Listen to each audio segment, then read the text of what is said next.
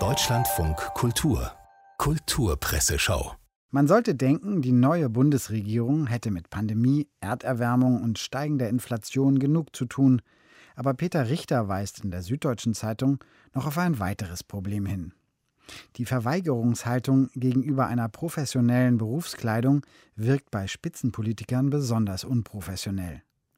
Gemeint sind mit dieser Stilkritik nur die männlichen Minister im geschlechtsausgewogenen Kabinett von Bundeskanzler Scholz, deren Garderobe so beschrieben wird die fast schon zu perfekt sitzenden Anwaltsanzüge für die FDP, die solide Stangenware mit den immer leicht zu langen Ärmeln für die Sozialdemokraten und für den verstrobelten Robert Habeck das Hemd mit dem rührenden Kofferknick quer über dem Bauch.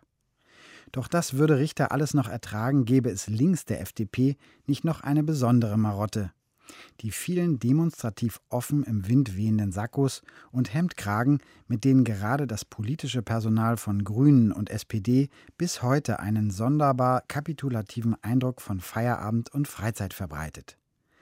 Und so bittet der SZ-Autor quasi um Krawatten unter den ministerlichen Weihnachtsbäumen, um beim Probleme lösen auch äußerlich die Form zu wahren, denn für Lockerheit und gemütliches Herumpullovern ist, wie Gerhard Schröder auf seinem Prösterchen-Kanal bei Instagram beweist, nach der Entbindung von den Amtspflichten noch mehr als genug Zeit, so Richter.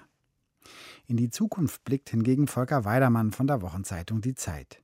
Ich bin kein Blitz, der einmal einschlägt. Ich bin der Hurricane, der jedes Jahr wiederkommt und ihr könnt euch darauf vorbereiten, mich bald wiederzusehen. Mit diesen Worten zitiert der Literaturkritiker die junge amerikanische Lyrikerin Amanda Gorman, die Weltruhm errang, als sie eines ihrer Gedichte bei der Amtseinführung von Präsident Biden vortrug. Natürlich ist ihr Gedichtband auch in Deutschland längst erschienen, doch in den USA liegt nun schon ein weiterer vor. Die deutschen Leser müssen sich da noch ein halbes Jahr gedulden, aber sie haben ja Volker Weidermann, der die Gedichte schon im Original gelesen hat. Gorman greift weit zurück in die Zeit der spanischen Grippe, fügt Mitschriften aus dem Ersten Weltkrieg eigene Haikus hinzu. Sie beschreibt tagebuchartig die weltweiten Umweltdesaster des letzten Jahres, kontrastiert sie mit sozialen Fragen, schreibt über das Virus des Hasses in uns, so Weidermann, der dann ohne Angst vor Pathos folgendes Urteil fällt: das Virus werden die Gedichte dieser jungen Frau, die im Jahr 2036 Präsidentin der Vereinigten Staaten von Amerika werden will, nicht besiegen. Sie werden keine Welle brechen, keine neue Variante verhindern, aber Kraft geben sie und Perspektiven für die Zeit danach. Da wünschen wir uns dann doch, die deutschen Übersetzerinnen mögen diese lyrische Hausapotheke so schnell wie möglich in unsere Buchläden bringen zumal der russische Autor Viktor Jerofejew in der Frankfurter Allgemeinzeitung noch auf ein weiteres aktuelles Problem hinweist.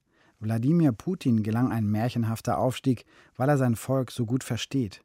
30 Jahre nach dem Zusammenbruch der Sowjetunion sind die westlichen Demokratien ihm nicht gewachsen.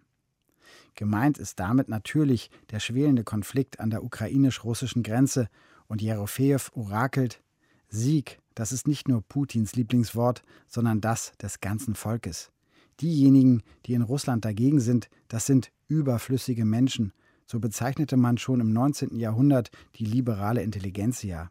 Und jene, die im Ausland gegen rote Linien des Kremls sind, mögen sie auf den entscheidenden Schlag warten. Wird der Schlag kommen?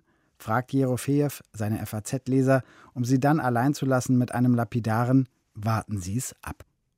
Da uns diese Aussicht doch zu vage erscheint, geben wir das Schlusswort an Amanda Gorman.